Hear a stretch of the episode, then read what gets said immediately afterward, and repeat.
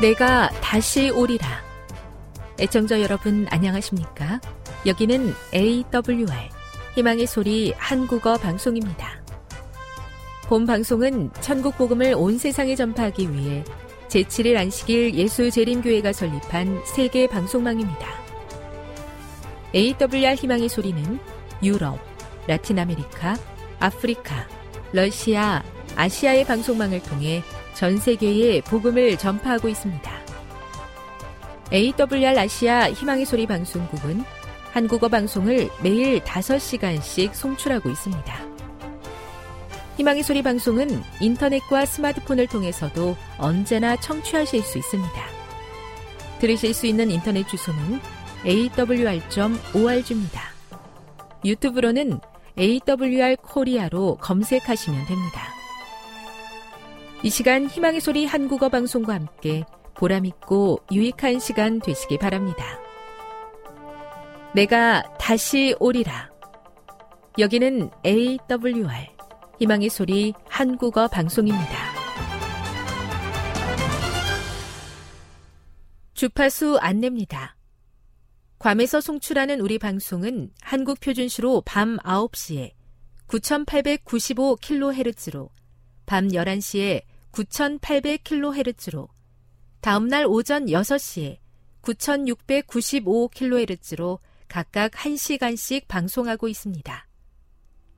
우즈베키스탄에서 송출하는 우리 방송은 한국 표준시로 밤 10시에 15,670kHz로 타지키스탄에서는 밤 9시에 15,505kHz로 송출하고 있습니다.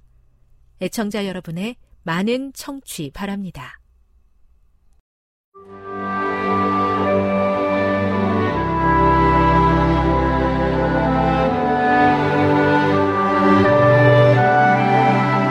읽어주는 교과 넷째 날 8월 31일 수요일 굳게 담은 입 고난 중에 온유를 나타낸 가장 위대한 본보기는 예수님이시다. 예수님께서는 나는 마음이 온유하고 겸손하니 나의 멍에를 메고 내게 배우라고 말씀하셨을 때 그분께서는 우리가 도무지 상상할 수 없는 것을 말씀하신 것이었다. 베드로전서 2장 18에서 25절을 읽어보라. 베드로는 종들에게 놀라운 조언을 하고 있다. 그는 예수께서 부당하고 고통스러운 대우를 받으셨을 때 어떻게 반응하셨는지를 묘사하면서 그분이 남겨놓으신 모본의 자취를 그들도 따라야 한다고 권면한다. 우리는 베드로가 설명한 예수님의 모본을 통해 시련 중에 가져야 할 온유와 겸손에 관한 어떤 원칙을 배울 수 있는가? 누군가가 다른 사람을 부당하게 취급하는 것을 보는 것은 매우 끔찍한 일이다. 그리고 우리가 그런 부당한 취급을 받는 당사자가 되면 그것은 더더욱 고통스럽다. 우리는 보통 강한 정의감을 가지고 있기 때문에 어떤 부당한 일이 발생하면 본능적으로 우리가 옳다고 믿는 것을 바탕으로 한 의분을 가지고 잘못된 것을 바로 잡고자 노력하게 된다. 온유하게 사는 것은 결코 쉬운 일이 아니다. 아마도 한 가지 매우 중요한 사실을 받아들이지 않는 한 그렇게 사는 것은 거의 불가능할 것이다. 그 한 가지 사실은 바로 모든 불의한 상황 속에서도 하늘에 계신 우리 아버지께서 모든 것을 주관하고 계시며 그러므로 하나님께서 그분의 뜻에 따라 우리를 위해 역사하실 것이라고 믿는 것이다. 이는 우리가 예수님처럼 불의한 상황에서 구출받지 못할 수도 있다는 가능성을 받아들이는 것을 의미하기도 한다. 그러나 우리는 하늘 아버지께서 여전히 우리와 함께 하시며 우리를 책임져 주신다는 사실을 기억해야 한다. 예수님의 생애를 모본으로 제시하는 베드로의 조언은 매우 놀랍다. 왜냐하면 불의한 고난 앞에서 침묵을 지키는 것이 잘못을 바로잡는 것보다 하나님의 영광을 드러내는 더 위대한 증거가 될 수 있다고 말하고 있기 때문이다. 예수님께서는 가야바나 빌라도에게 신문을 받으셨을 때 상황을 바로잡거나 자신을 정당화하기 위해 많은 말을 하실 수 있으셨지만 그렇게 하지 않으셨다. 예수님의 침묵은 그분의 온유하심을 나타내는 웅변이었다. 교훈입니다. 예수님께서는 부당하게 신문 받으며 고통 당하실 때 자신을 정당화하기 위한 어떤 말씀도 하지 않으시므로 당신의 온유함으로 하나님의 영광을 나타내셨다. 묵상. 이사야 53장을 묵상해 보십시오. 예수님의 모습에서 우리가 무엇을 배워야 할까요? 적용. 그대는 불공정하게 취급받을 때 어떻게 반응하십니까? 어떻게 하면 오늘 교과를 통해 배운 원칙을 그대의 삶에 더 잘 적용할 수 있을까요? 영감의 교훈입니다. 빌라도의 법정에 서신 예수님. 빌라도는 그들의 목적을 간파하였다. 그는 죄수가 정부를 전복하려는 음모를 꾸몄다는 주장을 믿지 않았다. 예수님의 온유하고 겸손한 자태는 고소 내용과는 전혀 일치하지 않았다. 예수님을 향하여 내가 유대인의 왕이냐고 그가 물었을 때 구주께서는 내 말이 옳도다고 대답하셨다. 그분이 말씀하실 때에 그분의 용모는 마치 햇빛이 비추고 있는 것처럼 빛났다. 시대의 소망 726 하나님께서 모든 것을 주관하고 계시며 마침내 모든 것을 공의롭게 심판하실 줄을 믿습니다. 재림 성도로 살아가며 경험하는 억울한 일들 가운데서도 하나님의 신실하심을 믿으며 끝까지 예수님 같은 온유함을 잃지 않게 도와 주시옵소서.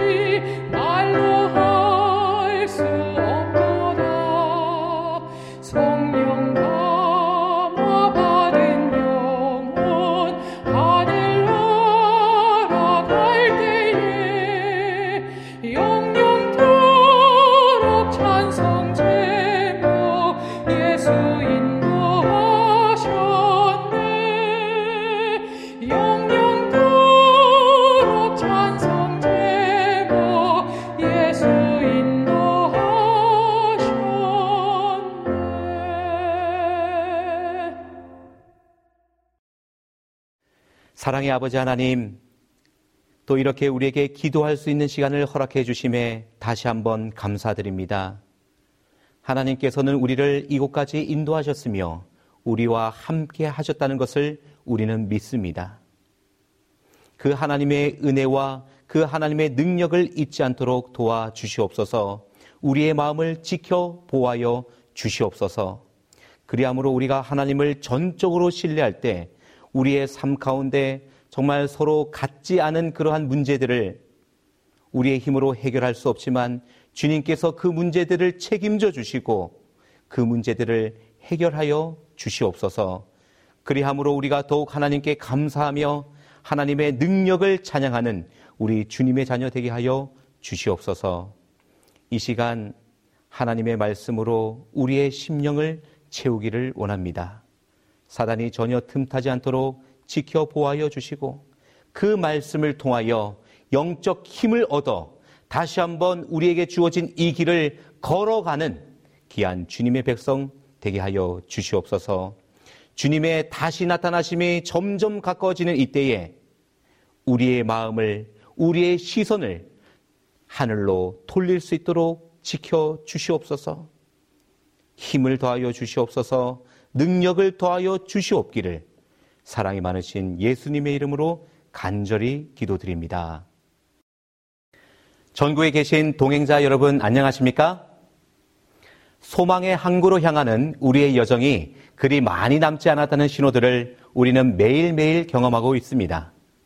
그렇기에 우리는 무엇보다도 우리를 이곳까지 인도하신 그 하나님을 잊지 말아야 하며 하나님께서 우리에게 매일매일 베풀어 주시는 그 능력으로 앞으로 전진해야 할 것입니다. 전에 제가 섬기던 교회에 필리핀 선교사가 있었습니다. 한국에서의 선교 일정을 마치고 필리핀으로 돌아가는 그 선교사를 공항에 발에다 준 경험이 있어요. 짐을 붙여주고 함께 식사를 하고 출국장 앞에서 송별 인사를 하고 그렇게 저는 혼자 공항에서 거의 집으로 도착해 갈 때쯤 일이었습니다. 선교사에게 갑자기 전화가 걸려오는 거예요. 어, 지금 시간은 비행기를 타고 갈 시간인데 출발 시각이 변경되었나 하는 생각을 하며 전화를 받았습니다. 그러나 저의 짐작과는 달리 선교사는 이렇게 얘기하는 겁니다. 비행기 탑승 시간이 넉넉히 남았던 선교사는 면세점 이곳저곳을 구경하며 비행기 탑승 시간을 까맣게 잊어버린 겁니다. 타야 할 비행기는 떠나가 버렸고 당황한 선교사는 저에게 전화를 했던 것이지요. 전화를 받은 저도 당황했습니다. 결국 선교사는 그 다음 날 필리핀으로 돌아갈 수 있었습니다. 그런데 놀라운 것은 공항에서 면세점 구경하다 비행기 탑승 시간을 놓쳐버리는 승객들이 상당히 많다는 겁니다. 얼마나 안타까운 상황입니까? 혹 성도님들 가운데 그런 경험을 해보신 분은 계시지 않나요? 가장 중요한 것을 잊어버리는 것은 여간 당혹스러운 일이 아닌데요. 이런 당황스럽고 안타까운 이야기가 성경에도 기록되어 있습니다. 하나님의 말씀 신명기 1장 21절의 말씀입니다. 너희 하나님 여호와께서 이 땅을 너희 앞에 두셨은즉 너희 열조의 하나님 여호와께서 너희에게 이르신 대로 올라가서 얻으라 두려워 말라 주저하지 말라. 이스라엘 백성이 애굽에 체류한 기간이 이제 430년이 거의 되어 갑니다. 하나님께서는 모세를 택하셔서 당신의 고통당하는 백성들을 애굽인의 손에서 건져 내셨습니다. 그때는 하나님의 택한 백성들이 애굽의 종이 되어 고통을 당하던 때였습니다. 그 고통이 너무 심하여 부르짖으며 구원해 달라고 했던 그러한 때였습니다. 하나님께서 택하신 모세에게 이렇게 말씀하십니다.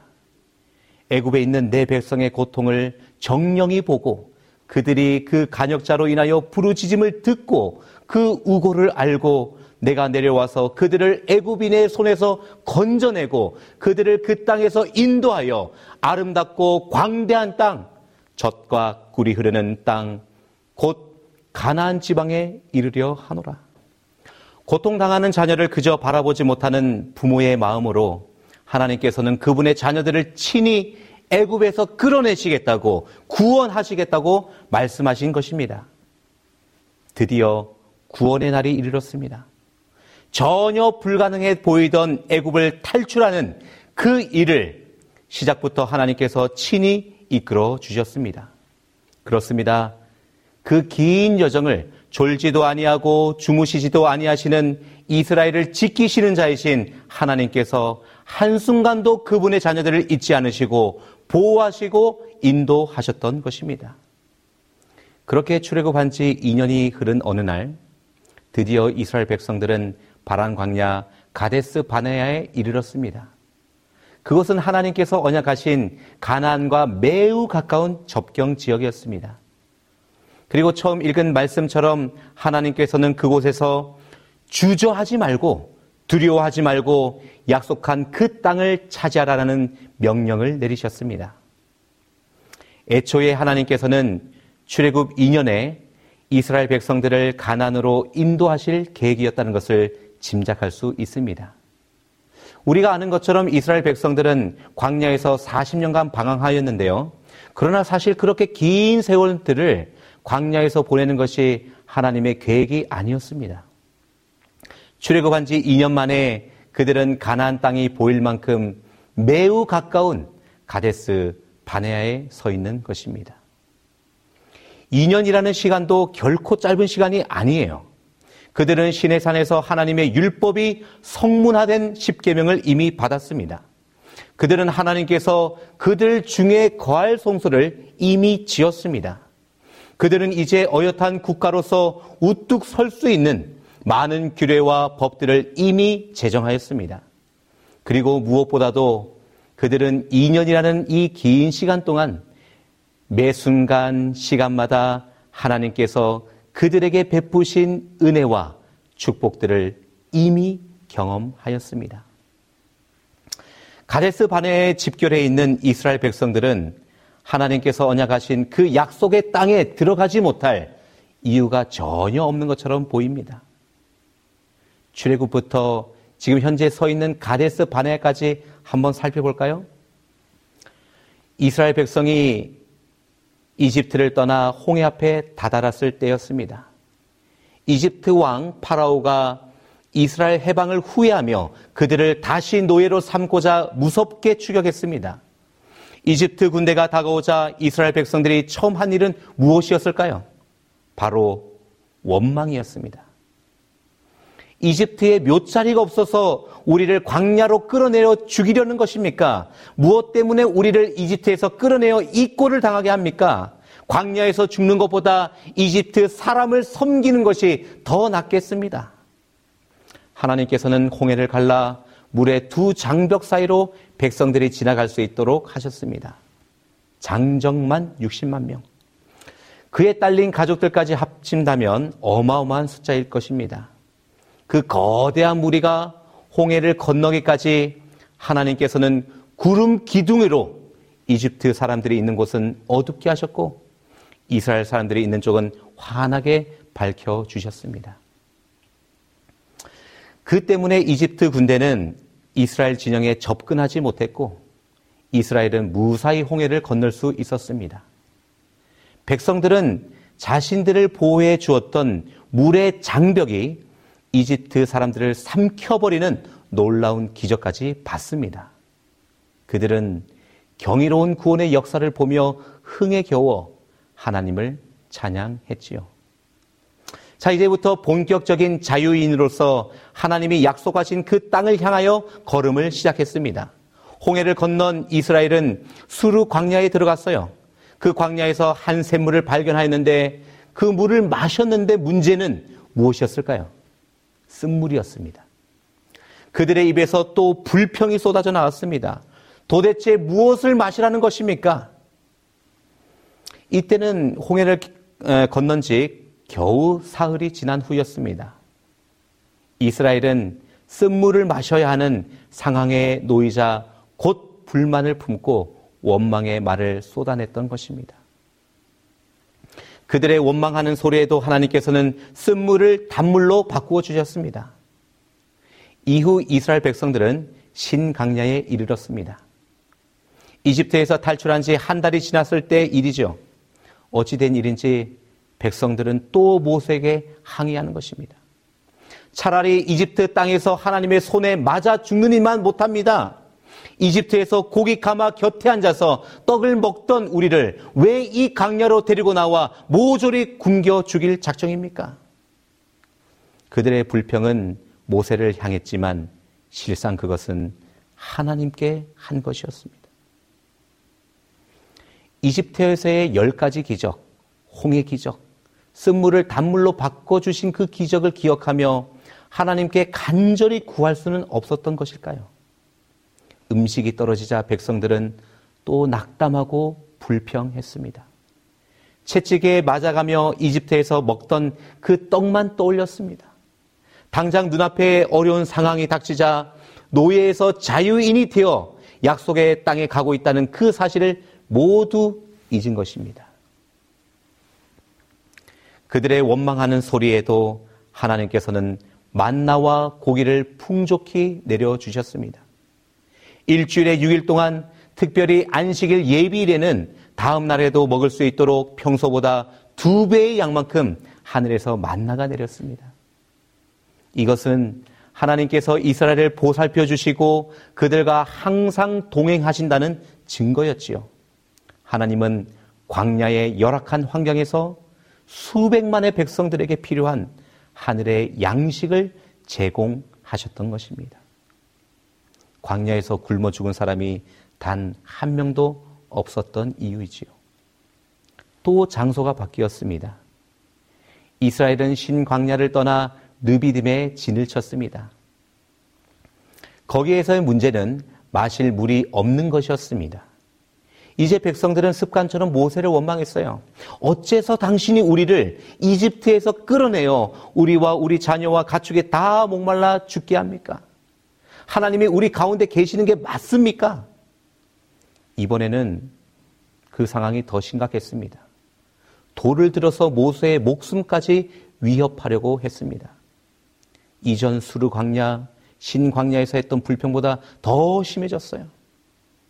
광야에서의 시간이 길어지면 길어질수록 백성들의 인내는 바닥을 드러냈고 하나님을 신뢰하는 믿음은 점점 작아졌고 의심과 원망의 수위는 점점 커졌습니다. 그러나 하나님께서는 그들의 계속된 의심과 불평에도 불구하고 필요한 것을 계속 공급해 주셨습니다. 황량하고 말라붙은 그 땅의 바위에서 그 많은 사람이 마실 수 있는 엄청난 양의 물을 내셨습니다. 장소가 또 바뀌었습니다. 이번에는 신의 광야입니다. 하나님께서는 십계명과 율법을 선포하시려 모세를 신의 산 꼭대기로 부르셨고 모세는 이 같은 사실을 백성들에게 알렸습니다. 그런데 어찌된 일인지 모세가 오랫동안 산에서 내려오지 않았습니다. 백성들은 기다림이라는 상황에 놓이게 되었지요. 그런데 그 기다림의 시간이 길어지니 그들은 지쳤습니다.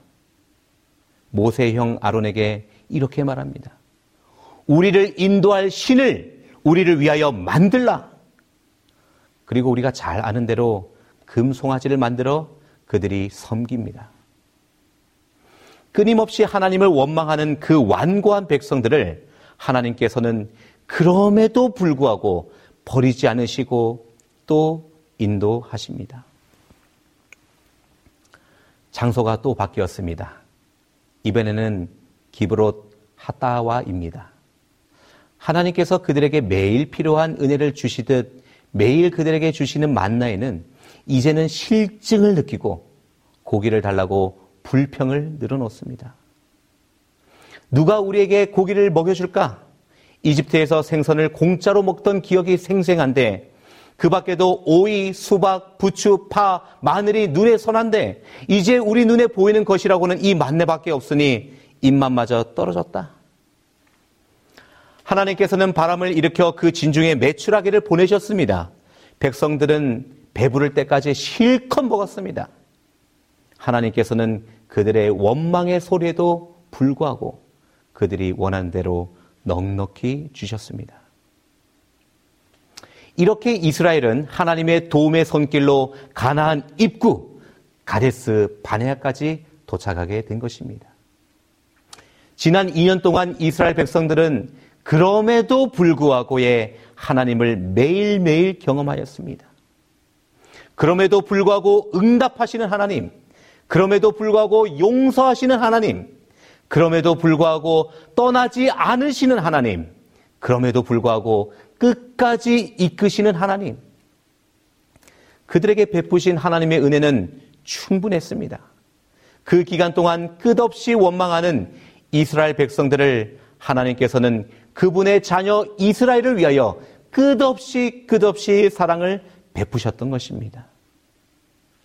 이런 하나님께서는 자신을 이스라엘에게 이렇게 소개하지요. 요와로라 요와로라 자비롭고 은혜롭고 노하기를 더디하고 인자와 진실이 많은 하나님이로라. 그렇지 않습니까? 우리가 간략하게 살펴보았습니다만 그들은 장소가 바뀔 때마다 상황이 바뀔 때마다 정말 끝없이 끝없이 하나님께 불평했습니다. 하나님께서 베푸신 은혜를 보면서도 차라리 애굽이 더 나았을 것을 짧게 기록된 그들의 영, 그 행적을 읽어보아도 정말 고집스러운 모습인데요. 하나님께서는 그럼에도 불구하고 끝까지 그 사랑을 변치 않으셨습니다. 부모가 어린 자녀들의 모든 필요를 채워주듯이 때마다 이스라엘의 모든 필요를 채워주셨습니다. 그 사실을 부조와 선지자에는 한마디로 이렇게 요약하고 있습니다. 하나님께서는 이스라엘 백성의 필요에 대하여 무관심하지 않으셨다. 그렇습니다. 하나님께서 택하신 이스라엘 백성은 특별한 관심의 대상이었고 사랑의 대상이었습니다. 그런 특별한 사람들이 고통 가운데 부르짖을 때 하나님께서는 응답하셨고 그들을 구원하셨습니다. 그리고 친히 언약하신 그 땅을 주시기 위해 이제 가데스 바네아까지 인도하신 것입니다. 이제 아주 조금만 더 가면 이 힘든 여정이 끝나는 것이지요. 그런데 왜, 왜 이스라엘 백성들은 이곳에서 바로 가나안 땅으로 들어가지 못하고 지금까지 걸어왔던 그 여정의 약 20배가 되는 그 긴 기간을 다시 시작해야 했을까요? 그들의 힘으로는 전혀 해결할 수 없는 어려움에 직면했을 때 하나님께서 놀라운 방법으로 그들을 계속적으로 인도하고 계신데 왜 마지막 한 발만 더 내디면 되는데 그 여정의 마지막에서 그들은 왜 실패했을까요? 무엇이 문제였을까요? 그 문제를 알고 우리가 똑같이 답습하지 않는다면 우리는 결코 실패하지 않을 것입니다. 무엇이 그들의 문제였습니까? 그것은 바로 잊어버렸기 때문입니다. 하나님께서 말씀하시기를 올라가서 얻으라라고 말씀하셨습니다. 두려워 말라, 주저하지 말라라고 말씀하셨습니다. 지금까지의 값진 경험에 비추어 본다면 하나님께서 말씀하실 때 그대로 순종하여 따라간다면 그 나머지 일들은 하나님께서 다 책임져 주실 것입니다. 그러나 거의 목적지에 다다른 이스라엘 백성들은 그 불변의 진리를 뭐 한 거예요? 잊어버렸습니다. 그래서 어떻게 됐나요? 그래서 가라고 하실 때 가지 않고 먼저 정탐꾼들을 보내어 그 땅을 정탐하기를 제안합니다. 이스라엘 백성들의 의도는 악했습니다. 하나님께서 인도하시는 그 땅이 얼마나 좋은 땅인지 미리 답사를 가는 것이 아니라 각 지파의 족장을 보내어 과연 그 땅을 우리가 차지할 수 있을지 없을지 그 여부를 살펴보는 것이었어요. 하나님의 말씀에 대한 분명한 불신이었습니다. 지금까지 그들을 인도하셨던 하나님을 잊어버린 결과였습니다. 10명의 정탐꾼들의 부정적인 소식은 회중에게 어두운 그림자를 던지고 선민을 위하여 그처럼 자주 나타났던 강한 하나님의 능력을 잊어버리게 했다라고 부조화 선지자 388페이지에는 기록되어 있습니다. 강한 손과 편팔로 지금까지 인도에 내신 하나님을 잊어버린 이스라엘 백성들은 정탐꾼들을 보내자고 제안했던 것입니다.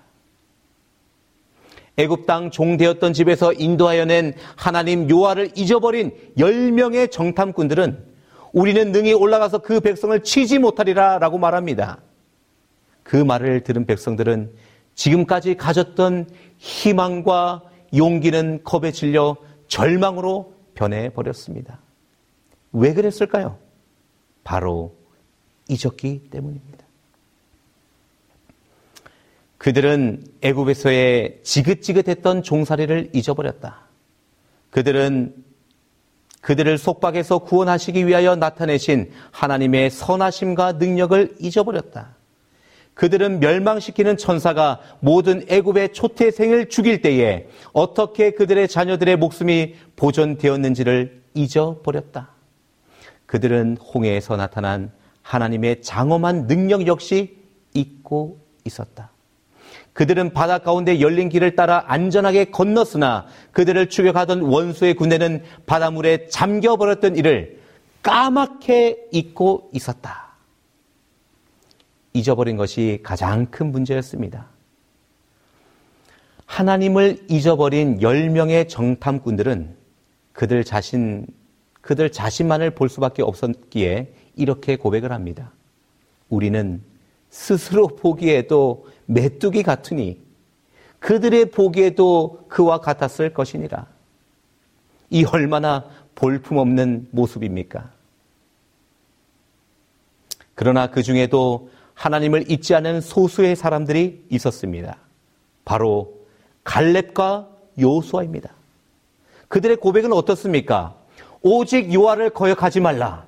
또 그 땅 백성을 두려워하지 말라. 그들은 우리의 뭐다? 밥이다. 그들의 보호자는 그들에게서 떠났고 요아는 우리와 함께 하시느니라.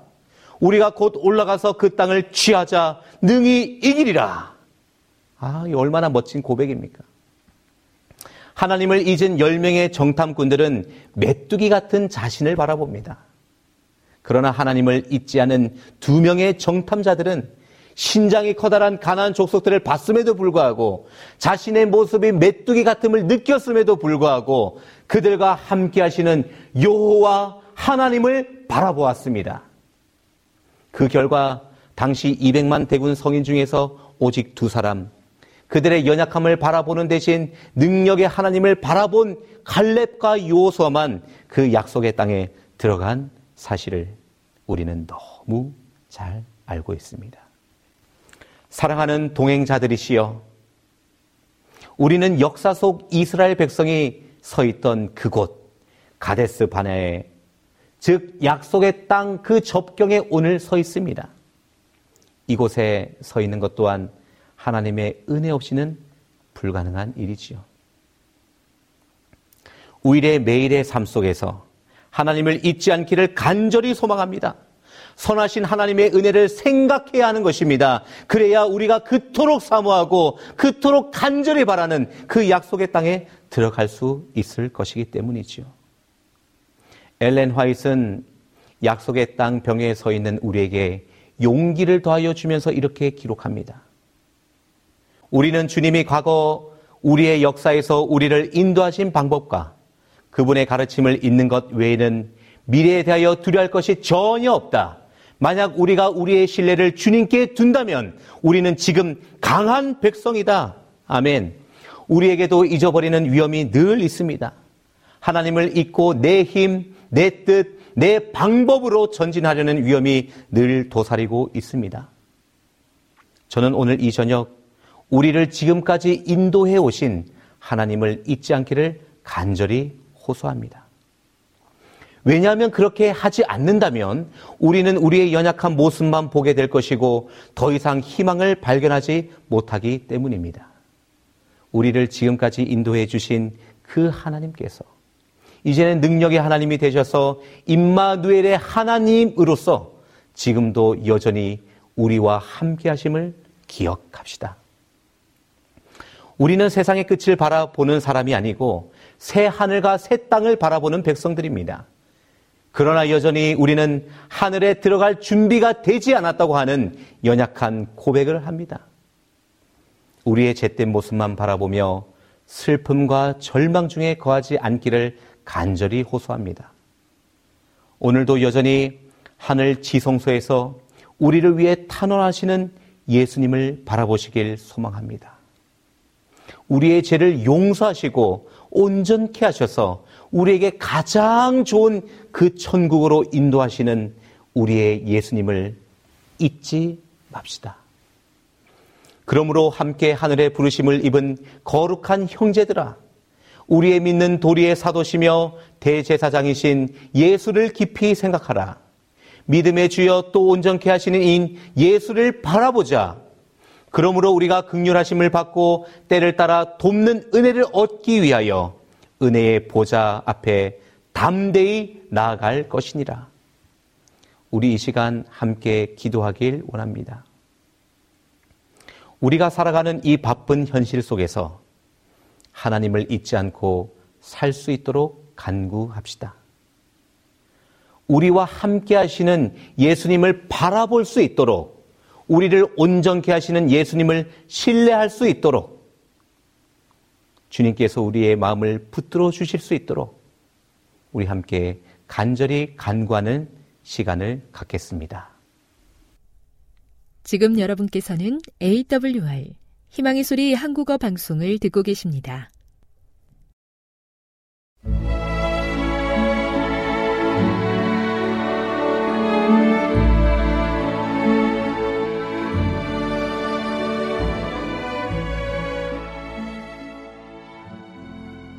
애청자 여러분 안녕하십니까? 명성의 오솔길의 유병숙입니다. 이 시간은 교회를 사랑하시고 돌보시는 하나님의 놀라운 능력의 말씀이 담긴 엘렌지 화이처 교회 증언 1권을 함께 명상해 보겠습니다. 동부와 서부 나는 진리가 제시될 때 능력과 성령으로 제시되어야 할 것을 보았다. 사람들을 결정의 지점까지 이끌어가라.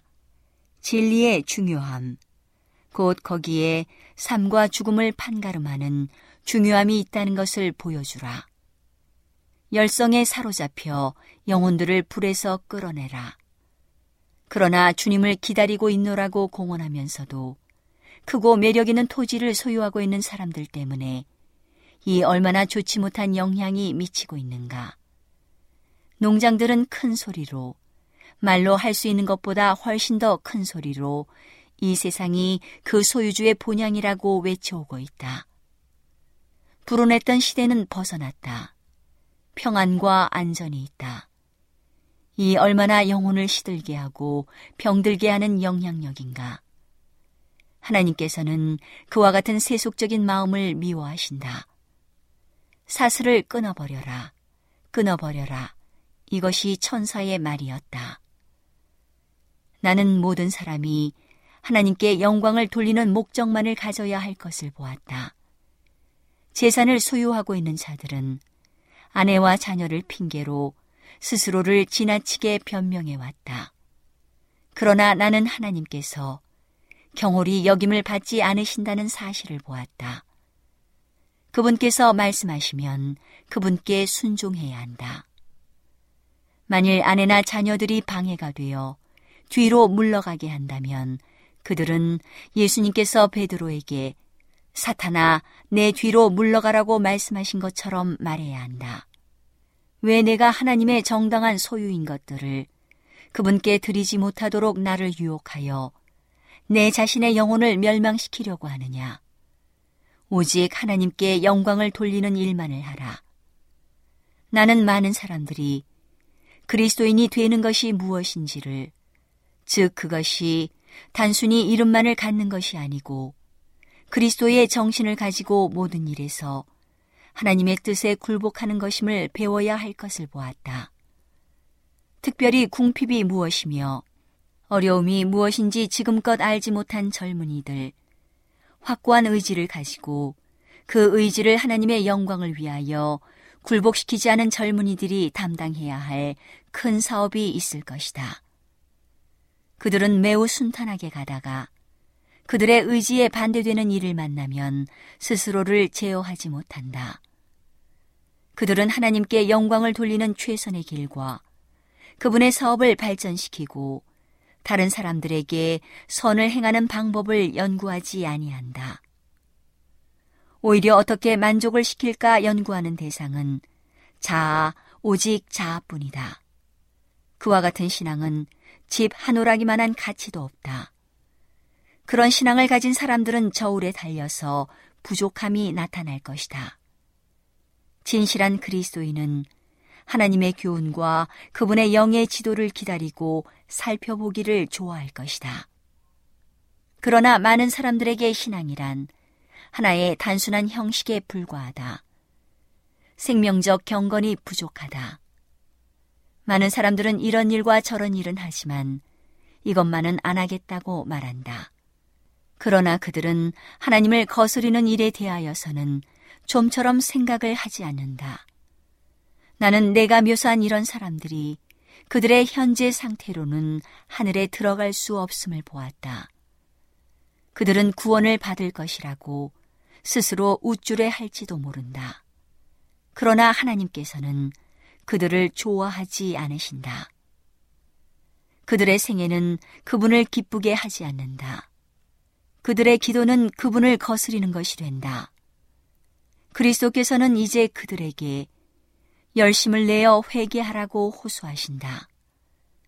그분은 그들에게 금과 흰옷과 안약을 사도록 친절하고 성실하게 권면하신다. 그들은 열심을 내어 구원에 참여하는 편을 택하거나 구역질 나는 대상으로서 주님의 입에서 토하여 nem을 당하고 그분에게서 배척을 당하는 편을 택하거나 할 수 있다. 그분은 부드러운 동정심을 가지신 분이지만 그분의 영은 근심하며 영원히 떠나가실 것이다. 부드러운 자비의 음성은 더 이상 들리지 않을 것이다. 그 마지막 귀중한 음성은 사라지고 스스로의 길을 가도록 버려지고 스스로의 행위에 배부를 것이다. 나는 주님의 재림을 고대하고 있노라고 공언하는 자들이 꼼꼼하고 인색한 정신을 가져서는 안 될 것을 보았다. 진리를 전하고 자기가 회개할 자인 것 같이 영혼들을 돌보도록 부르심을 받은 자들 중 어떤 사람들은 그들의 시간이 그들이 얻은 이득보다 훨씬 더 귀중한 가치가 있음에도 불구하고 그 귀중한 시간을 작은 것을 저축하기 위하여 많이 허비해 버렸다. 이것은 하나님을 불쾌하시게 하는 일이다. 절약의 원리를 실천하는 것은 좋은 일이다. 그러나 어떤 사람들은 성실한 청지기로서 주님의 재산을 올바르게 처리하지 않으면 그들의 육신을 미구의 불처럼 살라버릴 재산을 늘리는 목적에만 절약의 원리를 적용시키므로 그것을 천한 것으로 전락시켜 버렸다. 오늘은 교회를 사랑하시고 돌보시는 하나님의 놀라운 능력의 말씀이 담긴 엘렌지 화이처 교회 증언 1권을 함께 명상해 보았습니다. 명상의 오솔길이었습니다.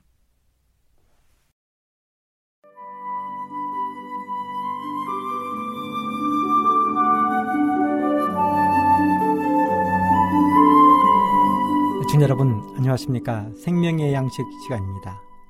잠언 30장 11절로 14절의 말씀을 읽겠습니다. 아비를 저주하며 어미를 축복하지 아니하는 무리가 있느니라. 스스로 깨끗한 자로 여기면서 오히려 그 더러운 것을 찢지 아니하는 무리가 있느니라. 눈이 심히 높으며 그 눈꺼풀이 높이, 높이 들린 무리가 있느니라.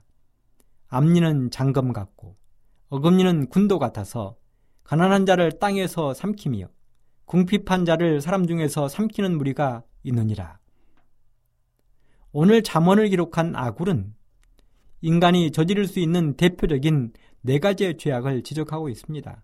그런데 사실 오늘 아굴이 지적하고 있는 이 죄악들은 사람의 눈으로 보면 크게 생각되지 않을 수도 있습니다. 보이지 않을 수도 있습니다. 그러면 지금부터 우리는 아굴이 지적한 사악한 네 가지의 죄악들을 한 가지 한 가지 좀 짚어보도록 하겠습니다. 첫째, 불효에 대한 죄입니다. 30장 11절 아비를 저주하며 어미를 축복하지 아니하는 무리가 있느니라. 청취자 여러분, 불효가 얼마나 크고 무서운 죄인지 생각해 보셨습니까? 하나님은 낳아주시고 길러주신 부모님께 효도하도록 하나님의 계명 가운데 하나님의 손가락으로 친히 쓰셔서 우리에게 지키도록 명령하셨습니다. 출애굽기 20장 12절 너의 부모를 공경하라. 그리하면 너의 하나님 나 여호와가 내게 준 땅에서 너의 생명이 길리라. 그렇습니다. 낳아주시고 길러주신 부모님을 공경하라고 하셨습니다. 여기에 사용된 공경이라는 단어는 하나님을 공경하라는 말로 사용될 때 쓰인 의미와 똑같은 의미를 담고 있습니다. 즉, 우리가 하나님을 공경하듯이 부모님을 공경하라는 것입니다. 그렇게 하면 우리가 이 땅에서 사는 날 동안 우리의 생명이 길 것이라고 약속하셨습니다. 저의 친구 가운데 어머니가 치매에 걸린 친구가 있었습니다. 그런데 그 친구 부부가 얼마나 지극정성으로 어머니를 모시고 있는지 보는 저희들은 머리를 숙일 수밖에 없었습니다. 특별히 그의 아내가 놀랍도록 정성스럽게 시어머니를 모시는 모습에 저희들은 깊은 감동을 받았습니다. 그렇게 자식 내외의 지극한 효도를 받아서인지 그 어머니는 정말 심하게 어려움을 겪지 않고 훗날 돌아가셨습니다.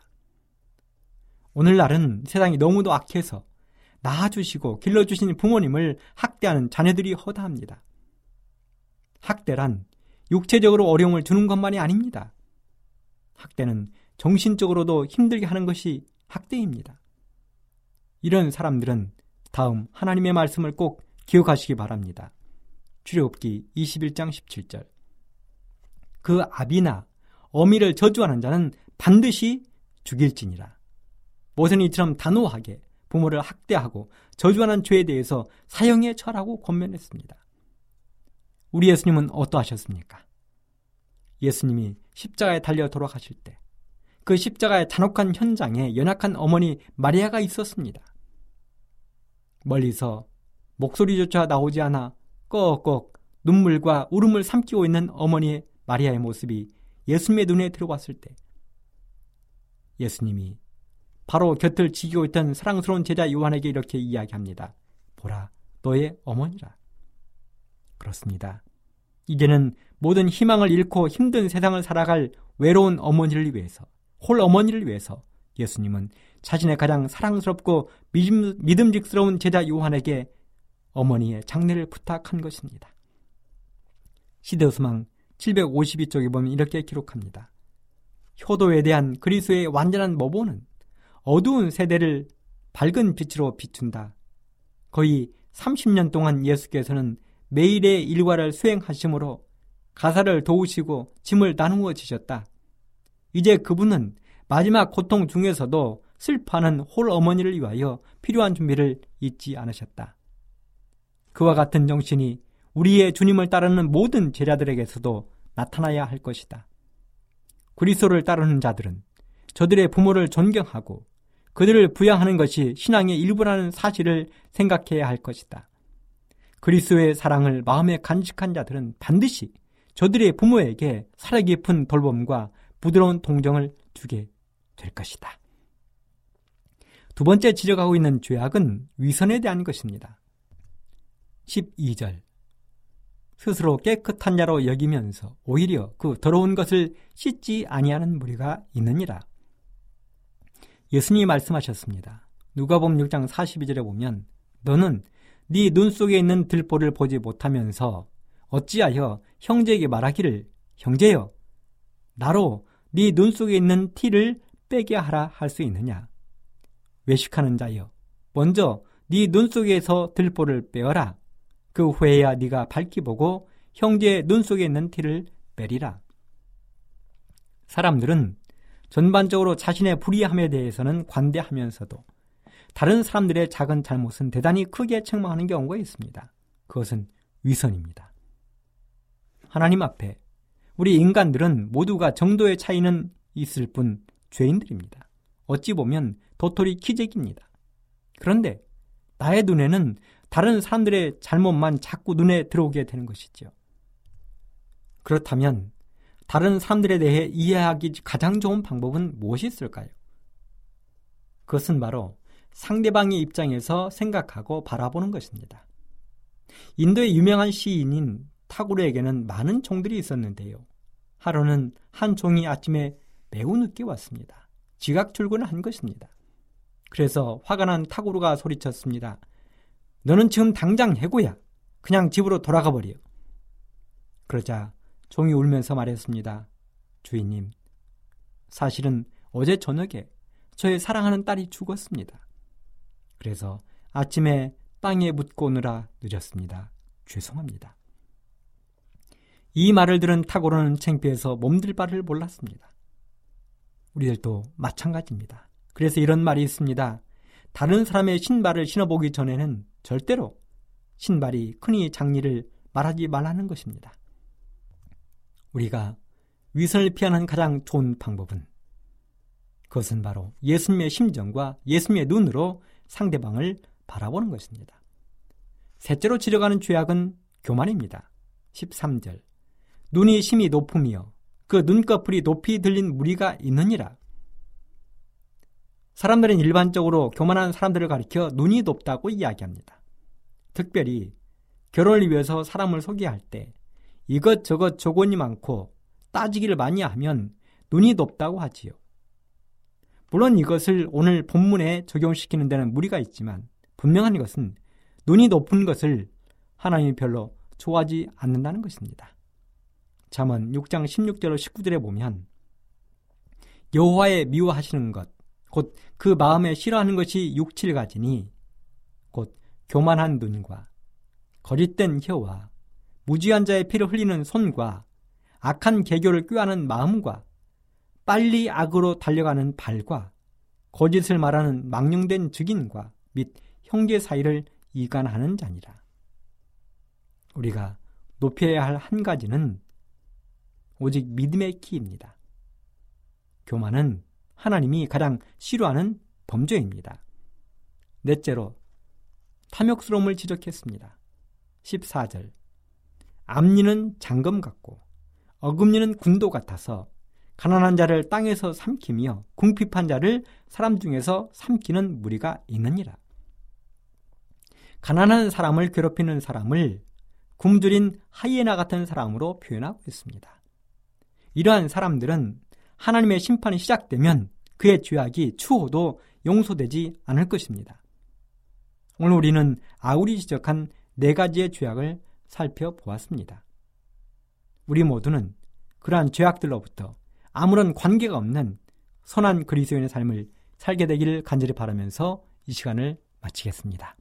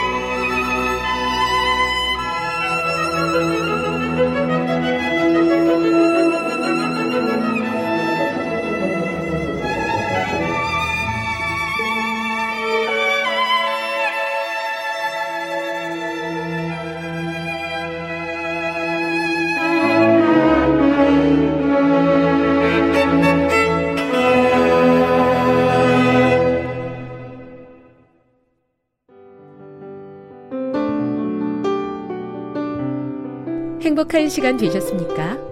지금까지 여러분께서는 AWR 희망의 소리 한국어 방송을 청취하셨습니다.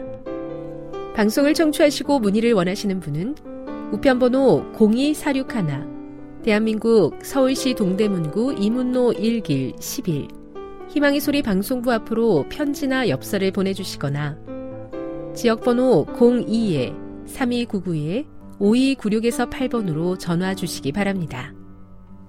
지금까지 함께 해주신 애청자 여러분들께 감사드립니다. 애청자 여러분, 다음 이 시간까지 하나님 안에서 늘 평안하십시오. 감사합니다. 내가 다시 오리라. 여기는 AWR 희망의 소리 한국어 방송입니다.